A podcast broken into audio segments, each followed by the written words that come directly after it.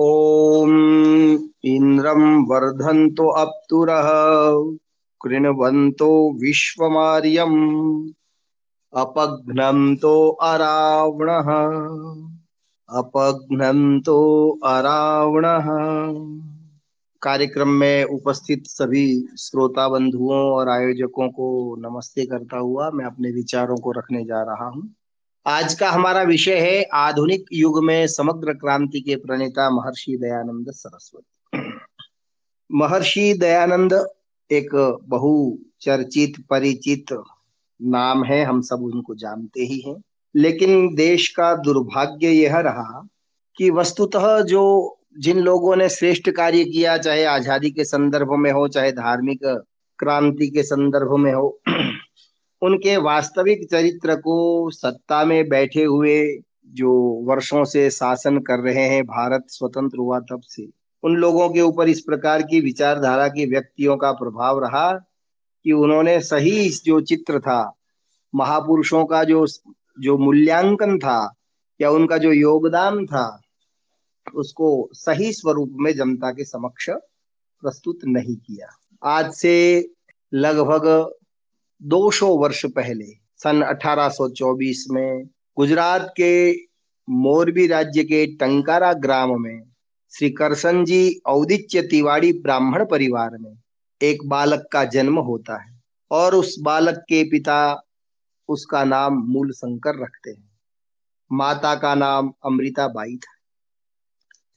परंपरागत रूप से ही परिवार में वेदाध्ययन और जो कर्मकांड आदि होता था, वो होता ही था।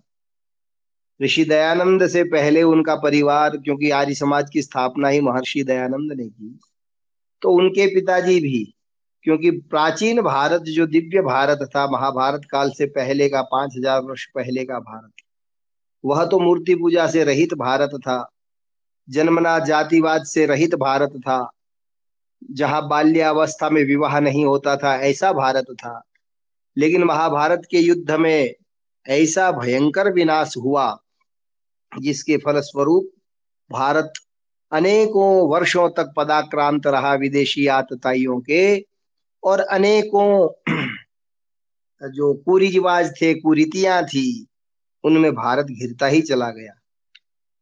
तब 1824 में औदित्य सहस्र ब्राह्मण परिवार दरअसल क्या है कि गुजरात में एक महान प्रतापी राजा हुए हैं।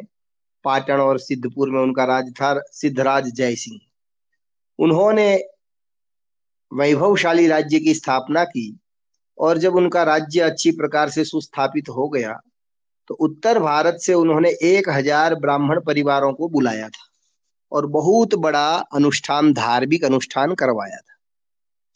इसलिए उस समय जो उत्तर भारत से जो परिवार आए थे उन परिवारों के साथ ये जुड़ा औदिच्य, अर्थात उदिची दिशा से, उत्तर दिशा से जो आए हैं वह। और सहस्त्र मतलब एक हज़ार ब्राह्मण परिवार आए थे।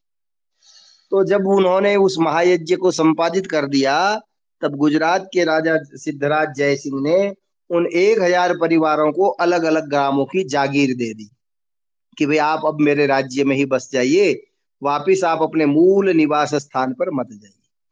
तो ऋषि दयानंद का परिवार भी उन्हीं परिवारों में से एक था। टंकारा ग्राम के भूपति के रूप में, जमींदार के रूप में, मुखिया के रूप में उनके पिता करसन जी तिवारी प्रसिद्ध थे। बाल्यकाल में ही उन्होंने शास्त्र अध्ययन प्रारंभ किया। मात्र बारह वर्ष की अल्पायु में उन्होंने अपने घर पर ही यजुर्वेद को कंठस्थ कर लिया था। चौदह वर्ष की आयु में शिवरात्रि के दिन उनके पिताजी ने कहा कि बालक मूलशंकर, अब तो थोड़ा बड़ा हो गया है। शिव के दर्शन हेतु शिवरात्रि का व्रत कर। मूलशंकर की धार्मिक पराक आस्था अत्यंत ही वह श्रद्धालु और आध्यात्मिक व्यक्ति थे। उन्होंने अपने पिता की आज्ञा का पालन करते हुए उस रात्रि में शिवरात्रि के दिन बिल्कुल पूरा व्रत किया और बाकी सब लोग सो गए, लेकिन मूल शंकर जगता ही रहा। रात्रि में जैसे जैसे तमह का प्रभाव बढ़ता चला गया तमोगुण का वैसे वैसे सभी लोग सो गए। बालक मूल शंकर यह देख रहा था कि शायद रात्रि में भगवान शिव प्रकट होंगे और मुझे दर्शन देंगे। इस बीच में वह एक घटना देखते हैं। उस घटना को देखने के बाद वहाँ पर मंदिर में जो आसपास चूहे थे, वो आए। शिवलिंग पर चढ़ाए हुए प्रसाद और फल आदि को वो खाने लगे। और खा रहे थे तब स्वाभाविक है कि जो चूहा आदि पशु हैं जो क्षुद्र जंतु है, वो जहाँ खाते हैं, वहाँ पर मलमूत्र का त्याग भी करते हैं, उत्पात मचाते हैं, शोर करते हैं। बालक मूल शंकर के मन में एक प्रश्न हुआ कि जिस शिव पुराण में मैं भगवान शिव के रुद्र स्वरूप का वर्णन सुनता हूँ, क्या ये वही शिव है? वह शिव तो राक्षसों का संहार करने वाले दुष्टों को दंड देने वाले रुद्र स्वरूप थे। और ये तो ऐसे शिव है कि हिलते भी डुलते भी नहीं है। उनके मन में जो जिज्ञासा एक बालक के मन में उत्पन्न हुई, वो उसने जानने के लिए अपने पिताजी को जगाया और कहा कि पिताजी, आपने जिस शिव का वर्णन किया, वो तो लक्षण इनमें घटित हो ही नहीं रहे उनके पिताजी ने कहा कि बेटे, ये उसका प्रतीक है, उनका स्वरूप है, उनकी मूर्ति है वास्तविक शिव तो शिव जो है वो तो कैलाश पर्वत पर रहते हैं। और उसके प्रतीक की हम पूजा करके ही अपनी संतुष्टि कर लेते हैं। उस बालक के मन को वो उत्तर संतुष्ट नहीं कर पाया और जैसे ही उसके पिता सोए, आधी रात को वो बालक मंदिर छोड़कर अपने घर के दरवाजे पे जाता है। और दरवाज़ा खटखटाता है और माँ को कहता है माता जी मुझे भोजन दे दो। माता ने कहा, मैंने तो तुझे पहले ही कहा था कि तू बालक है, अभी व्रत मत कर। ये व्रत तेरे से नहीं हो पाएगा। बोले, ये बात नहीं थी, बात कुछ और है, आप तो भोजन दो। बोले, यदि तू भोजन करेगा तो तेरे पिताजी अत्यंत क्रोधित होंगे। तो कोई बात नहीं, उसने भोजन किया, सो गया, सुबह उसके पिता आए, दंड दिया। तो बालक के मन में एक प्रश्न उत्पन्न हो गया कि सच्चे शिव का खोज करनी है, सच्चे शिव का दर्शन करना है। दो एक वर्ष के बाद उनसे अत्यंत स्नेह करने वाले उनके चाचा जी और उनकी बहन आदि की भी मृत्यु हो गई। तब वह बालक, जो बहन की मृत्यु पे रोया नहीं था, वो चाचा उनसे अत्यंत स्नेह करते थे, उनकी मृत्यु पे वो रोया।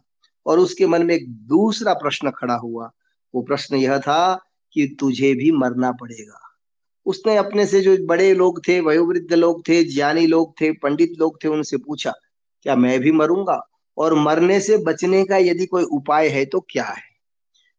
पंडितों ने, ज्ञानियों ने, विद्वानों ने उन्हें कहा कि मरने से बचने का एकमात्र उपाय योगाभ्यास है।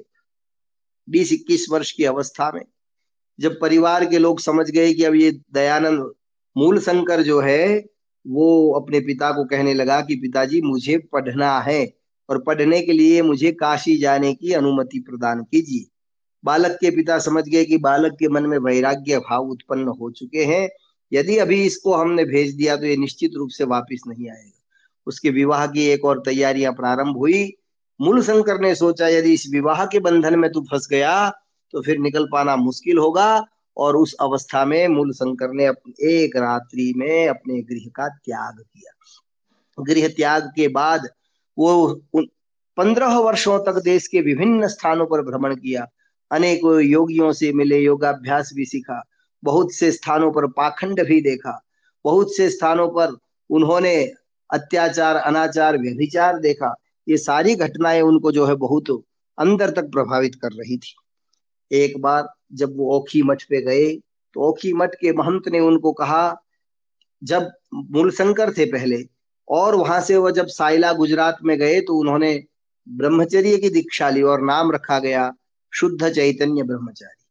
उसके पश्चात उन्होंने देखा कि उस समय ब्रह्मचारियों को भोजन और सेवा की विशेष जो है ड्यूटी रहती थी तो उससे मुक्ति और वैराग्य के कारण उन्होंने जो है, स्वामी पूर्णानंद जी से संन्यास ले लिया और उन्होंने उनका नाम स्वामी दयानंद सरस्वती रखा। दयानंद सरस्वती सन्यासी बनकर भारत की यात्रा पर निकले। अनेकों स्थानों पर गए। जब औखी मठ में वो गए तो वहाँ के महंत जी ने उन्हें कहा कि तू, तेरा शरीर जो है बहुत सुंदर है, सुडोल है, लंबा चौड़ा ब्रह्मचारी है। तेरे ललाट पर ब्रह्मचर्य का तेज चमक रहा है, तू इस मठ में रह जा तो इस, इसकी बहुत बड़ी संपत्ति है और इसका तू मठाधीश रहेगा। तब दयानंद ने उनको कहा कि मैं महाराज जी, संपत्ति प्राप्त करने के लिए मैंने गृह त्याग नहीं किया है। मेरे गृह त्याग का उद्देश्य दो ही है। मृत्यु से बचना, आपको योगाभ्यास की रीति बताइए, अथवा सच्चे शिव का दर्शन करना है। इन दो उद्देश्यों को लेकर मैंने गृह त्याग किया है आपका संपत्ति और मठ जो है वो आपको ही मुबारक और एक बार उनको यह आत्मग्लानी भी हुई कि शरीर नंदा के किनारे पर बर्फ़ पर चलते हुए उनके शरीर में जो है बर्फ़ पे चलकर उनके पैरों में घाव हो गए और बेहोश होकर गिर गए। और उस अवस्था में उन्होंने सोचा कि अब यही प्राण त्याग देता हूँ। लेकिन फिर कोई अंतर से ईश्वरीय प्रेरणा हुई और वो उठ करके खड़े हुए कुछ विद्वान यह भी कहते हैं कि अठारह के संग्राम में भी उनका महत्वपूर्ण योगदान था। खैर, वहाँ से जब वो लौटे, हरिद्वार में उनको एक सन्यासी मिले। उन्होंने कहा कि मेरा शिष्य जो है, अस्सी वर्ष, चौरासी वर्ष का है, मथुरा में है, तुम उनके पास जाकर के विद्याभ्यास करो। वो मथुरा पहुँचे और मथुरा पहुँच करके उन्होंने दंडी स्वामी विरजानंद जी जो प्रज्ञा चक्षु थे, जन्म जन्म से ही या बाल्यकाल से ही उनको दिखता नहीं था उनके पास गए और साढ़े तीन चार वर्ष तक उन्होंने अपनी उनकी जितनी जिज्ञासाएँ थी, जितने प्रश्न थे, जितनी शंकाएँ थी, उन सारी शंकाओं का समाधान, उनकी जिज्ञासाओं का समाधान, उनको यह लग गया कि ये गुरु जी जो कह रहे हैं वो यथार्थ सत्य है। और फिर जब विद्या पूरी हुई तो गुरु दक्षिणा के क्षण आए। दयानंद वह ब्रह्मचारी था। एक बार की बात है, जब वह गुरु जी का पानी लाते थे उन दिनों यमुना तट पर सुबह सुबह समाधि लगाते थे। किसी महिला ने उनके रूप से आकर्षित होकर के उनके चरणों में अपना मस्तक रख दिया और उस घटना के कारण ऋषि दयानंद ने तीन दिन तक निराहार और निर्जल रह करके उपवास किया। गुरु जी परेशान थे स्वामी बिरजानंद जी कि मेरा शिष्य कहाँ गया? तब तीन दिन के बाद जब आए और उन्होंने बताया कि ये कारण से मैं आपके पास जो है विद्या अध्ययन हेतु नहीं आया, तब उन, उन गुरु जी को भी बड़ी प्रसन्नता हुई कि तेरा शिष्य जो है इतना जो है एकदम सदाचारी और महान ब्रह्मचारी तो जब गुरु दक्षिणा के क्षण आए तो गुरु दक्षिणा के समय स्वामी विरजा उनको पता था कि उनके गुरु जी को लौंग प्रिय है। स्वामी दयानंद भिक्षुक ब्रह्म सन्यासी थे। उनके भोजन और आवास की व्यवस्था अलग अलग सज्जन धर्मात्मा लोग करते थे। उन्होंने उन्हीं लोगों से कहा कि अब मेरी गुरु दक्षिणा के समय आप मुझे थोड़े लौंग दे दीजिए, मैं अपने गुरु जी को भेंट करके यहाँ से विदा लूँगा। जब गुरु जी के पास में वो लौंग लेकर के पहुँचते हैं गुरु जी कहते हैं कि गुरु जी मैं आपको गुरु दक्षिणा के लिए यहाँ लौंग लाया हूँ। गुरु जी ने कहा कि मैं ये लौंग नहीं लेना चाहता हूँ। मुझे वह दक्षिणा दो जो तुम्हारे पास है। स्वामी जी दयानंद जी बोले, मेरे पास तो मैं अकिंचन सन्यासी हूँ, मेरे पास ये लौंग भी मैंने मांग करके लाए हैं तो महाराज मैं आपको दे ही क्या सकता हूँ? बोले, तुम्हारा ज्ञान चाहिए, तुम्हारा जीवन चाहिए। इस सत्य सनातन वैदिक धर्म को अनार्श ग्रंथों के पढ़ने, पठन करने वालों ने पुराण पंथी लोगों ने, धर्म के सच्चे स्वरूप को, धर्म के सच्चे सूर्य को, जैसे बादल जो है सूर्य को ढक लेते हैं, उस प्रकार से सच्चे सूर्य को ढक रखा है। हे दयानंद, तुम जाओ और इस भारत वर्ष में वैदिक धर्म और आर्ष ग्रंथों का प्रचार प्रसार करो। और इस भारत वर्ष को जो है आतताई अंग्रेज़ों से मुक्त कराओ। ये गुरु दक्षिणा आप मुझे दीजिए। ऋषि दयानंद ने स्वामी दयानंद ने गुरु जी को तथास्तु कहा। गुरु जी ने आशीर्वाद स्वरूप अपने दोनों हाथ उनके सिर पर रखे और विदा ली वहाँ से विदा लेने के बाद वो जगह जगह पूरे देश में उन्होंने भ्रमण किया और हरिद्वार में पाखंड खंडिनी पताका का जो है आरोपण किया और कहा कि वेदों में मूर्ति पूजा नहीं है। आज स्वामी दयानंद और आर्य समाज के सत्य स्वरूप को न जानकर कुछ लोग केवल यही बात करते हैं कि स्वामी दयानंद ने मूर्ति पूजा का खंडन किया, उससे बड़ा योगदान उनका कुछ नहीं है। वस्तुतः ऋषि दयानंद के जीवन के ऊपर यदि हम दृष्टिपात करते हैं तो उनका जीवन जो है, वो बहुआयामी व्यक्तित्व के धनी थे। उन्होंने समग्र क्रांति का देश के अंदर उस समय हिंदू समाज और देश की जो जो प्रमुख समस्याएँ थी, ऐसी कोई समस्या नहीं है जिसका उन्होंने जो है समाधान न किया हो, जिसके, जिसकी उलझन से बाहर निकलने का उन्होंने मार्ग न दिखाया, उनके जीवन की अनेकों घटनाएँ हमें प्रेरणा प्रदान करती। काशी के अंदर वो गए, और एक बार नहीं, तीन तीन, चार चार बार जाकर के उन्होंने काशी के पंडितों को शास्त्रार्थ के लिए ललकारा। और एक बार जब प्रसिद्ध शास्त्रार्थ हुआ तो उसमें काशी के पंडितों की पराजय हुई। छल पूर्वक उन्होंने खूब शोर मचाया, लेकिन उस समय के जो जो तटस्थ लोग थे, वो कहते थे, आज काशी की हार हुई है और सत्य की जीत हुई। दयानंद केवल समाज सुधारक ही नहीं थे, वो महान योगी भी थे। योगाभ्यास उन्होंने गृह त्याग के पश्चात पिछले पंद्रह वर्ष जब वो घर से बाहर रहे गुरु जी के पास, आने से पहले वो नियमित योगाभ्यासी सन्यासी थे। ईश्वर का उन्होंने आत्मदर्शन के साथ साथ परमात्म दर्शन भी कर लिया था।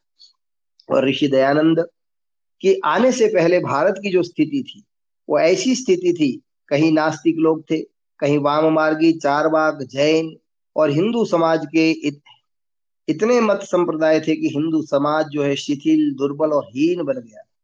और विधर्मी लोग विशेष करके ईसाई और मुस्लिम लोग हमारे हिंदू धर्म के नवयुवकों को और विभिन्न समाजों के प्रतिष्ठित व्यक्तियों को निगलते चले जाते महर्षि दयानंद विगत पाँच हज़ार वर्षो में ऐसे प्रथम महापुरुष हुए हैं जिन्होंने हिंदू धर्म में प्रचलित अनेक प्रकार के आंतरिक दोषों और अंधविश्वासों का खंडन करके उसे प्राचीन वैदिक धर्म की ओर दिशा प्रदान की।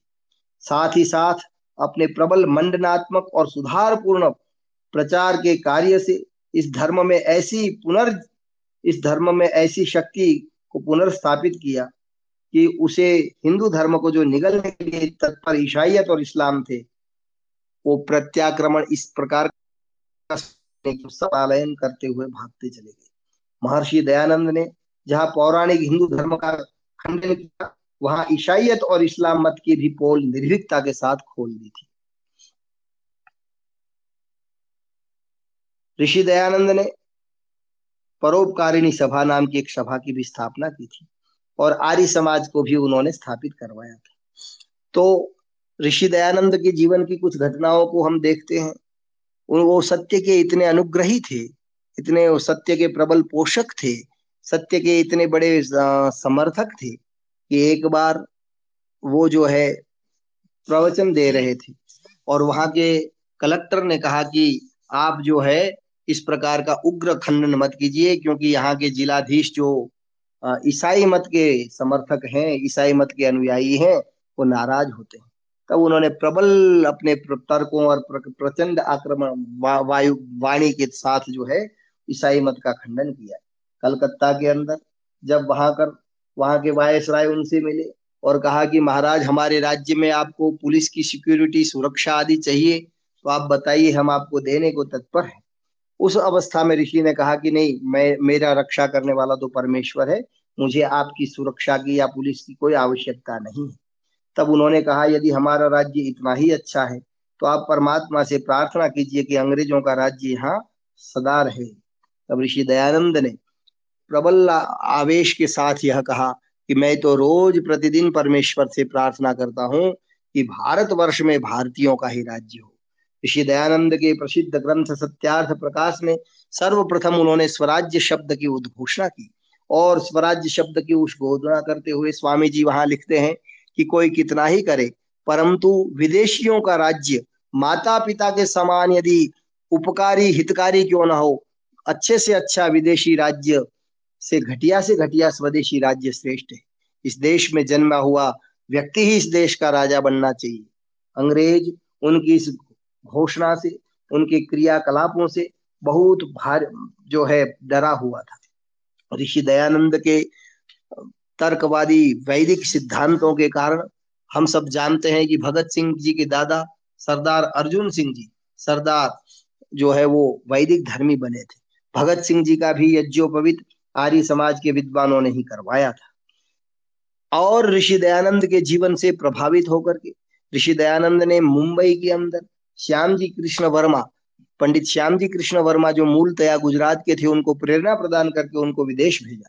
विदेश में उन्होंने इंडिया हाउस की स्थापना की और उस इंडिया हाउस में ही वीर सावरकर सहित अनेकों क्रांतिकारियों को लंदन में आश्रय यदि कहीं मिला है तो ऋषि दयानंद के शिष्य श्याम जी कृष्ण वर्मा के वहाँ पर मिला।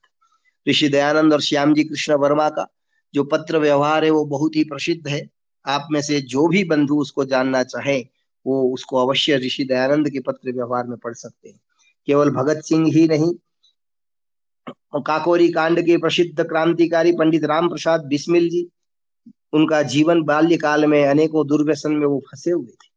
किंतु आर्य समाज शाहजहांपुर के सत्संग में जब वो गए और वहाँ स्वामी सोमदेव जी का सत्संग जब उन्होंने सुना तो उनके सत्संग को सुन करके पंडित राम प्रसाद बिस्मिल, युवक राम प्रसाद बिस्मिल का जीवन पूर्णतया जो है वो परिवर्तित हो गया और वो देश की बलिवेदी को, भारत को स्वतंत्र करने के लिए उन्होंने अपने अमूल्य प्राणों की आहुति अर्पित की। केवल उस समय विदेशों में, केवल आज़ादी के समय ही नहीं, आज़ादी के बाद भी अनेकों ऐसे क्रांतिकारी हुए हैं जो ऋषि दयानंद के जीवन से प्रेरणा लेकर अठारह के विप्लव के पश्चात सर्वप्रथम जो फांसी जिनको मिली थी, वो पंडित राम प्रसाद बिस्मिल आर्य समाजी ही थे। विदेश में सर्वप्रथम फांसी पाने वाले वीर मदन लाल धिंगरा भी श्याम जी कृष्ण वर्मा के शिष्य ही थे और श्याम जी कृष्ण वर्मा महर्षि दयानंद के शिष्य थे। देशी रियासतों में आर्यों का राष्ट्रवादी विचारों के कारण दमन होता रहा है। देशभक्ति के अपराध में पटियाला, जो पंजाब का राज्य है, वहाँ सर्वप्रथम देशभक्तों को निष्कासित किया, बंदी बनाया, उन पर अभियोग चलाया गया। सन 1909 की घटना है, ये सब आर्य लोग थे। भारत के वायसराय हार्डिंग पर बम फेंकने के अपराध में बलिवेदी पर चढ़ने वाले, बंदी होने वाले वीर भी आर्य समाजी ही थे। भाई बाल मुकुंद, प्रताप सिंह बारट और लाला बलराज आदि। 1931 में एक आर्य युवक हरिकृष्ण ने पंजाब के गवर्नर पर गोली चलाकर शासन को कंपा दिया था। उन्हीं के भाई श्री भक्तराम ने पठान के वेश में नेताजी सुभाष चंद्र बोस को जर्मनी पहुँचाया था। एक आर्य सैन्य अधिकारी चंदन सिंह गढ़वाली ने पेशावर में सत्याग्रहियों पर गोली चलाने से इनकार करके वर्षों जेल काटी। केवल आर्य समाज के ही एक सन्यासी को वायसराय के आदेश से स्वाधीनता संग्राम में बंदी बनाया गया। केवल एक आर्य साधु पर एक ही प्रांत के गवर्नर की हत्या के षड्यंत्र का दोष लगाया गया। वह आर्य सन्यासी स्वामी स्वतंत्रानंद थे। इन पर सेना में विद्रोह फैलाने का भी अभियोग चलाया गया था। सारे भारत में एक ही उपदेशक विद्यालय की स्वाधीनता संग्राम में तलाशी ली गई और वह था आर्य समाज का उपदेशक विद्यालय लाहौर। तो कहने का मतलब यह है कि आर्य समाज के अगिनत कांग्रेस का इतिहास लिखने वाले सितार मैया ने लिखा है कि आज़ादी के आंदोलन में भाग लेने वालों में 80 प्रतिशत आर्य लोग थे।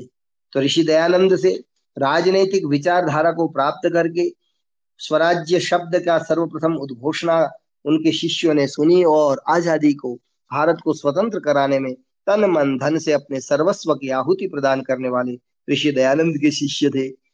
पंडित लाला लाजपत राय, भगत सिंह ये जो हमने नाम अनेकों लिए, ये सारे लोग ऋषि दयानंद के ही शिष्य थे। राजनैतिक क्रांति के साथ साथ सामाजिक जागृति का कार्य भी ऋषि दयानंद ने किया। रूढ़ियों, कुरीतियों से जर्जरित भारतीय समाज को झकझोर कर जगाने का मुख्य श्रेय भी ऋषि दयानंद और उनके आर्य समाज को ही जाता है। ऋषि दयानंद ने अठारह में बंबई के अंदर आर्य समाज की स्थापना की थी। मराठी लेखक डॉक्टर सहस्त्र बुद्धे ने एक अपनी पुस्तक में लिखा है 19वीं शताब्दी में पंजाब के शीर्षस्थ नेताओं में अधिकांश ब्राह्मणेतर वर्गों से आए हुए लोग थे। इसका मूल कारण आर्य समाज द्वारा उत्पन्न जागृति है। आर्य समाज में भी आज विरले ही जन है, जिनको यह पता हो कि आर्य समाज में ऋषि दयानंद के पश्चात सबसे बड़े मनीषी पंडित गुरुदत्त विद्यार्थी ब्राह्मण कुल में नहीं जन्मे थे। अपने तपोबल और विद्या बल से आर्य समाज में वह सर्वमान्य ब्राह्मण बने। पंडित की संज्ञा प्राप्त की। श्री श्याम जी कृष्ण वर्मा भी उसी युग में पंडित की पदवी से विभूषित हुए अर्थात ऋषि दयानंद ने यह सर्वप्रथम आधुनिक युग में कहा कि व्यक्ति जन्म से सब जो है समान होते हैं और उसका जो वर्ण है, वो विद्या प्राप्ति के पश्चात निर्धारित होता है। वर्ण जो है, जिस वर्ण को स्वीकार करेगा, और ऋषि दयानंद ही सर्वप्रथम वह व्यक्ति थे आधुनिक युग में, जिन्होंने, उन्होंने अपने प्रसिद्ध ग्रंथ सत्यार्थ प्रकाश में तृतीय समुल्लास में ये बात कही।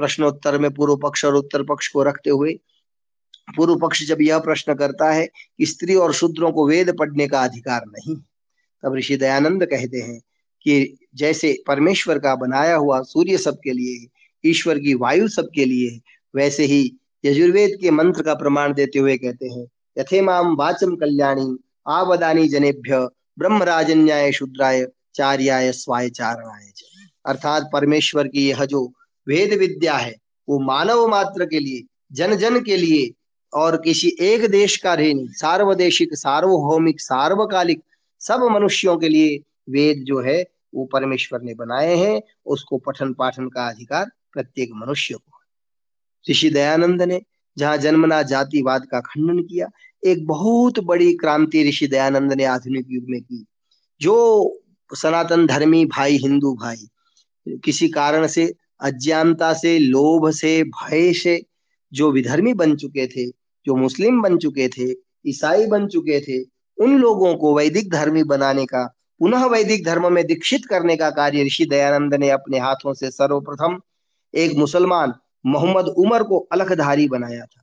फिर एक पादरी खड़क सिंह को शुद्ध करके आर्य बनाया था।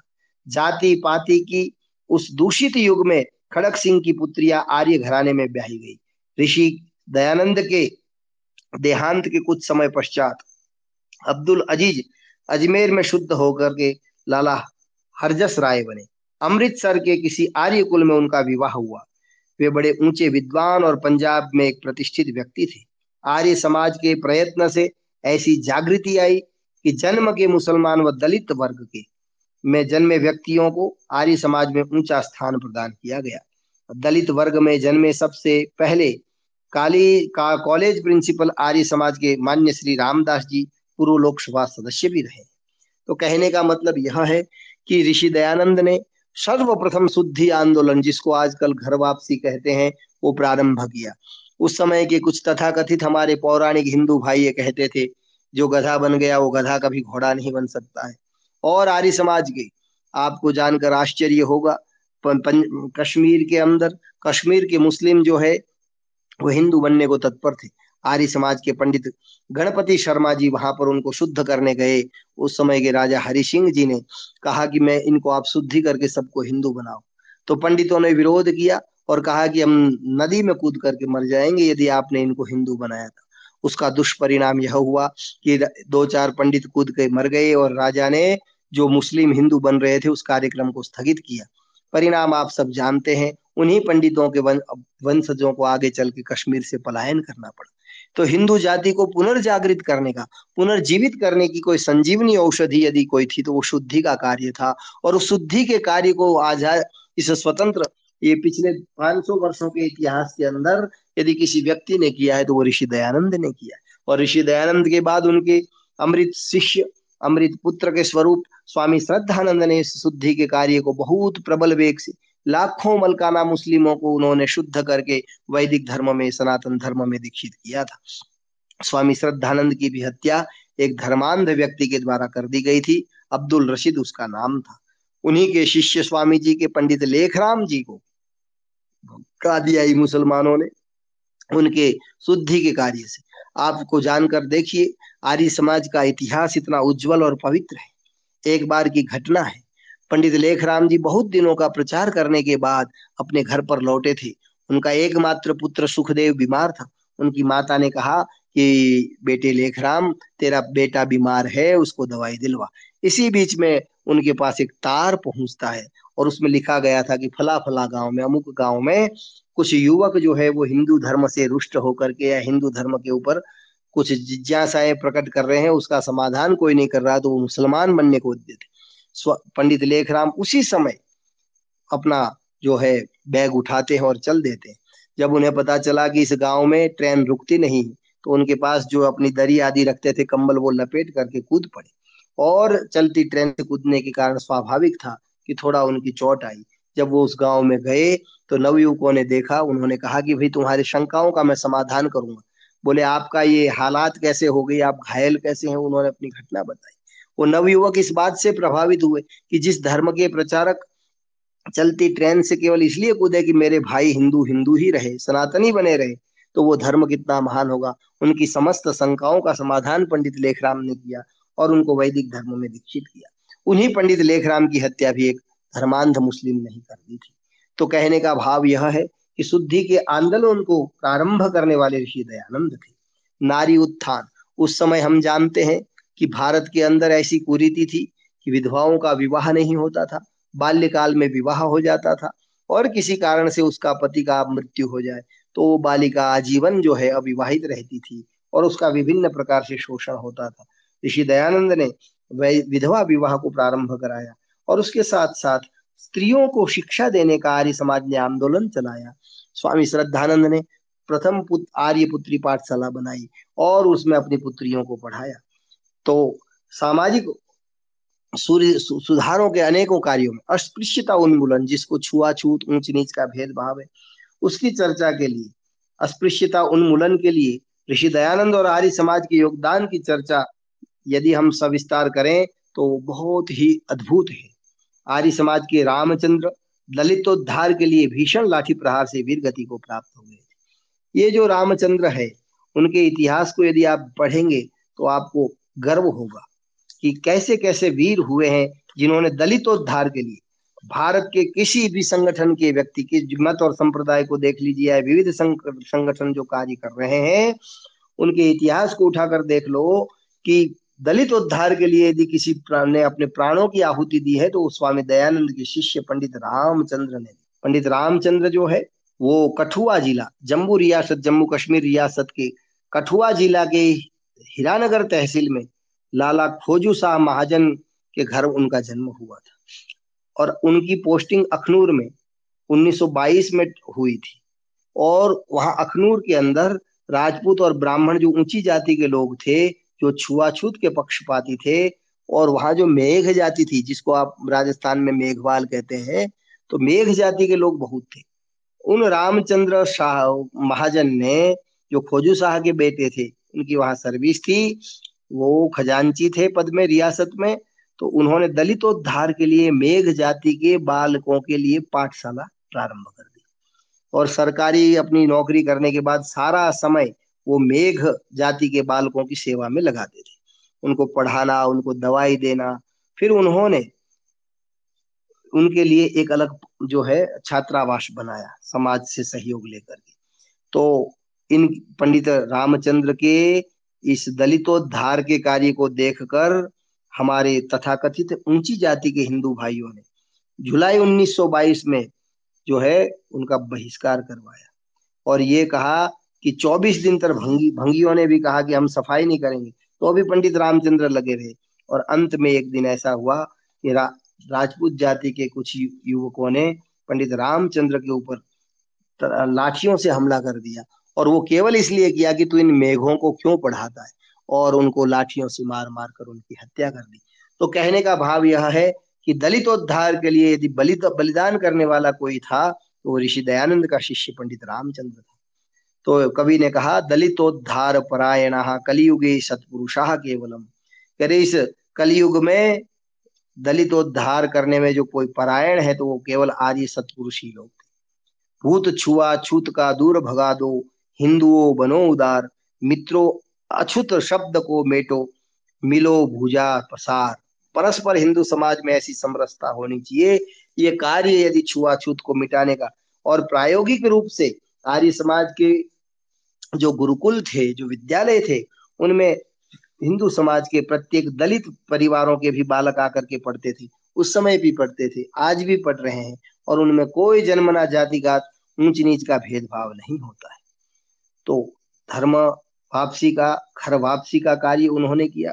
हिंदू समाज के अंदर जिस छुआछूत के रोग के कारण हिंदू समाज जो है अत्यंत दुर्बल और कमज़ोर होता जा रहा था, आज भी हो रहा है, उस बुराई को मिटाने का कार्य ऋषि दयानंद ने किया। और स्वदेशी की जो बात आती है, उनके जीवन की अनेकों ऐसी घटनाएँ हैं, जहाँ पर हमें उन्होंने हमें स्वदेशी की प्रेरणा दी है कि स्वदेश की में उत्पन्न ऋषि दयानंद ने स्वदेशी वस्तुओं के प्रयोग पर इतना बल दिया कि उस समय के सभी जो आर्य समाज के, उनके अनुयायी थे और जो नेता थे, स्वदेशी आंदोलन से पूर्व ही स्वदेशी वस्तुओं का प्रयोग करते थे। ये गांधी आदि ने जो आंदोलन शुरू किया, वो बहुत बाद में किया। अठारह ईस्वी में महारानी विक्टोरिया की पचासवीं जयंती पर लंदन में भारतीय पारसियों व बंबई प्रांत की ओर से दादा भाई नेहरू जी, बंगाल व समस्त मुसलमानों की ओर से, अब्दुल लतीफ पंजाब व सब हिंदुओं की ओर से लक्ष्मी नारायण ने साम्राज्य का मानपत्र व उपहार भेंट किए। इसमें लक्ष्मी नारायण आर्य नेता की यह मौलिकता थी कि उसने भारत से, विशेष रूप से भारतीय कला के नमूने जो है, भेंट किए थे।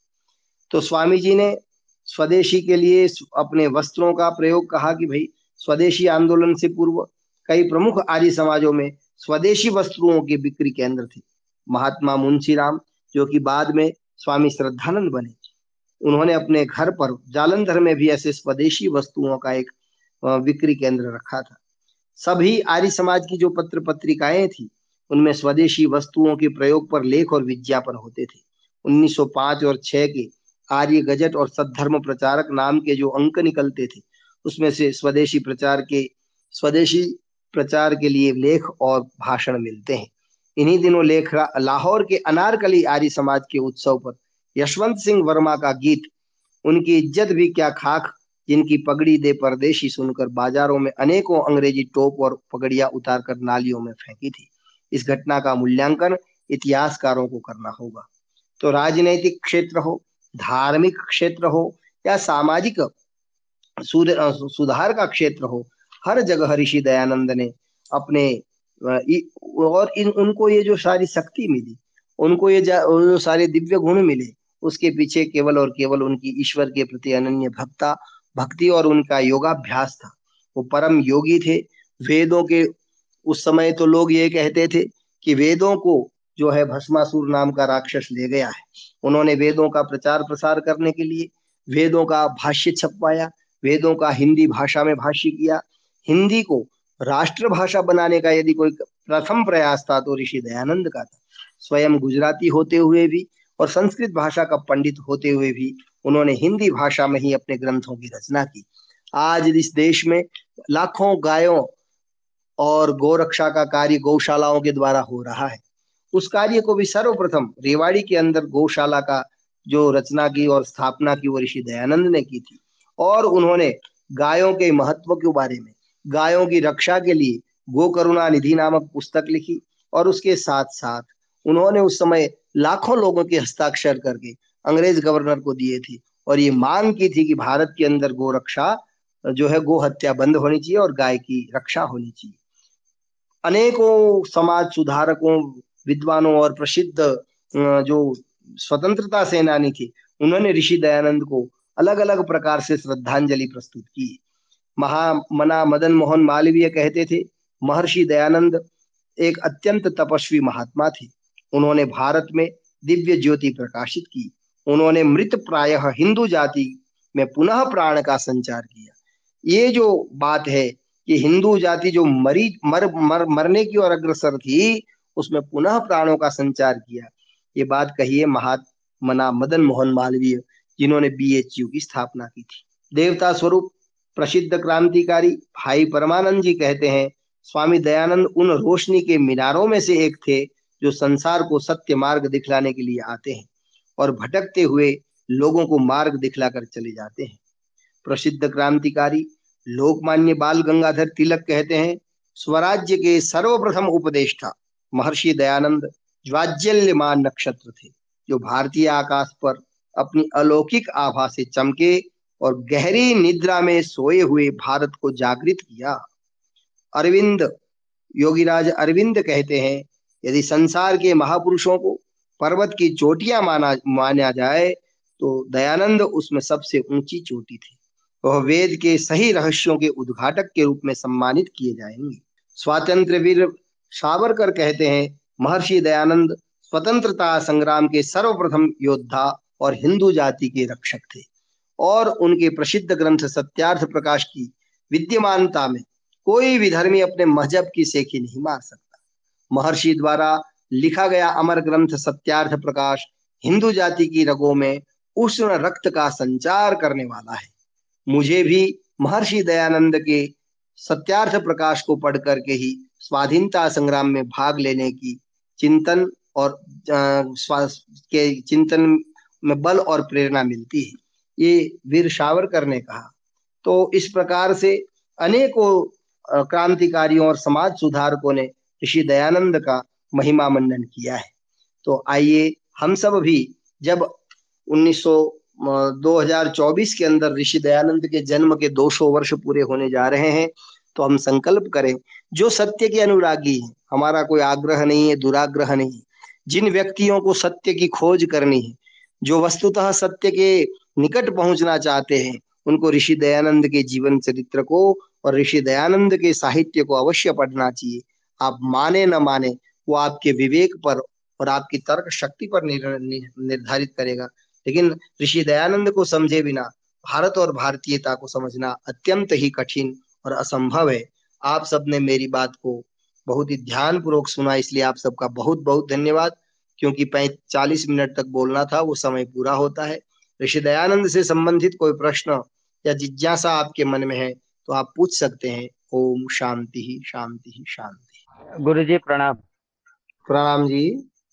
बस आपका व्याख्यान सुन के बहुत आनंद हुआ। हमको बहुत आनंद। आप एक ध्यान से हम सुन रहे थे बस इतना ही कहना जी जी। धन्यवाद। कुलदीप जी जी नमस्ते। जी आचार्य जी मुझे मैं ये पूछ रहा था कि जो कश्मीर में मुसलमानों की शुद्धि के लिए जो कार्य कर रहे थे क्या नाम बताया आपने उनका? आ, उसका नाम नाम शुद्ध करने के बाद तो अलखदारी रखा था देहरादून के आसपास की घटना है। अलखदारी पंडित अलखदारी और उनका मुस्लिम काल का जो नाम था वो नाम था एक मिनट में है बता दो मुस्लिम नाम था अभी मैं बता दूँगा अच्छा जी। और कुछ हो तो बताइए। अच्छा सर जी मैं पूछ रहा हूँ कि जो आर्य समाज के जो विद्वान जो कार्य कर रहे थे उनका नाम पूछ रहा हूँ। जैसे मैंने सुना कि स्वामी श्रद्धानंद जी थे इसमें या कोई और ये आपने कुछ और नाम बताया था अभी जो बता रहे थे आप? ऋषि दयानंद ने जिसको सर्वप्रथम स्वामी जी ने भी शुद्धि की है अपने जीवन में आप पढ़ेंगे तो अलखदारी नाम उनको दिया था और उस मुसलमान का अच्छा। नाम मोहम्मद उमर था उसको उन्होंने अलखधारी बनाया और एक पादरी जो सिख पादरी था वो खड़क सिंह था वो पादरी बन गया था उसको भी पुनः शुद्ध करके हिंदू बनाया था आर्य बनाया था। कश्मीर में तो ज़्यादा काम मतलब स्वामी श्रद्धानंद जी ने किया किसी और ने जो मुसलमानों को नहीं नहीं। स्वामी दयानंद जी ने ही किया था स्वामी दयानंद जी ने। सर्वप्रथम शुद्धि का कार्य ही स्वामी दयानंद ने किया। इसी से प्रेरणा लेकर के स्वामी श्रद्धानंद जी ने कार्य प्रारंभ किया। और मैं एक बात कहनी भूल रह गई मेरे से। लाला लाजपत राय जी जो है उनके पिताजी भी मुस्लिम बनने जा रहे थे। तो तब तो स्वामी जी थे ही नहीं। तो आर्य समाज के लोगों ने ही लाला लाजपत राय के पिता को समझाया। लाला लाजपत राय की जीवनी आप पढ़िए। वो कहते हम दोनों भाई रोते हुए जा रहे थे और हमारे पिताजी मुस्लिम बनने जा रहे थे। तब लाला लाजपत राय ने आर्य समाज के विषय में जो श्रद्धांजलि अर्पित की है स्वामी जी लाला लाजपत राय जी कहते हैं मैंने सार्वजनिक जीवन के सारे पाठ आर्य समाज में ही सीखे हैं। आर्य समाज मेरी धर्म की माता है और मेरे जीवन का जो अच्छा हिस्सा है और लोगों में जो प्रशंसा योग्य है, वह सब आर्य समाज की बदौलत है। और ऋषि दयानंद जो है, वो मेरे धर्म के पिता है।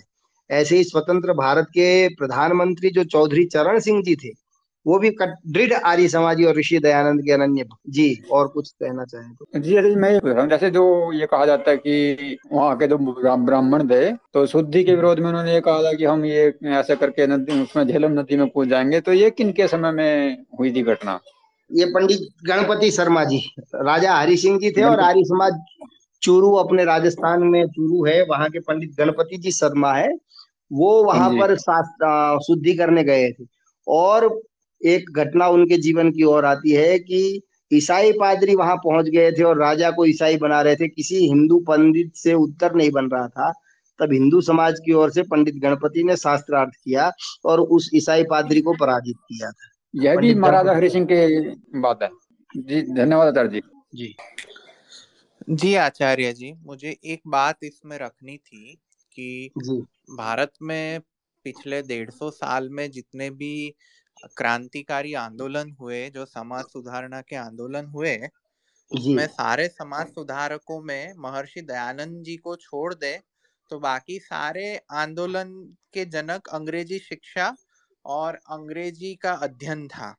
बिल्कुल बिल्कुल सही बात महर्षि दयानंद जी का आंदोलन था जो वैदिक शिक्षा और वैदिक धर्म से जुड़ा हुआ था और इसी का कारण था कि भाई बंगाल जो क्रांतिकारी का केंद्र बना था। वो बंगाल में अंग्रेज़ी शिक्षा का प्रभाव बढ़ने के साथ उसका प्रबुद्ध वर्ग ईसाई बनने लगा।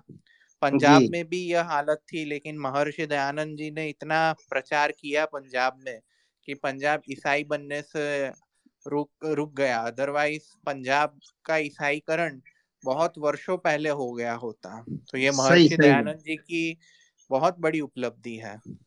जी जी, बिल्कुल सही बात है। और ऋषि दयानंद का जो आंदोलन है या उनका जो पूरा जीवन है, उसमें पूर्णतया भारतीयता विशुद्ध भारतीयता और वैदिक धर्म समाहित था। जैसे आपने बताया कि अंग्रेजियत और अंग्रेज़ी शिक्षा और उससे वो बिल्कुल दूर रहे। और उनको जो वेदों का भाष्य किया है वो तो अद्भुत ही था, खैर। तो उनका तो प्रत्येक कार्य अद्भुत था। बिल्कुल आपने सही इस बात को जोड़ा है। धन्यवाद आपका ऋषि जी।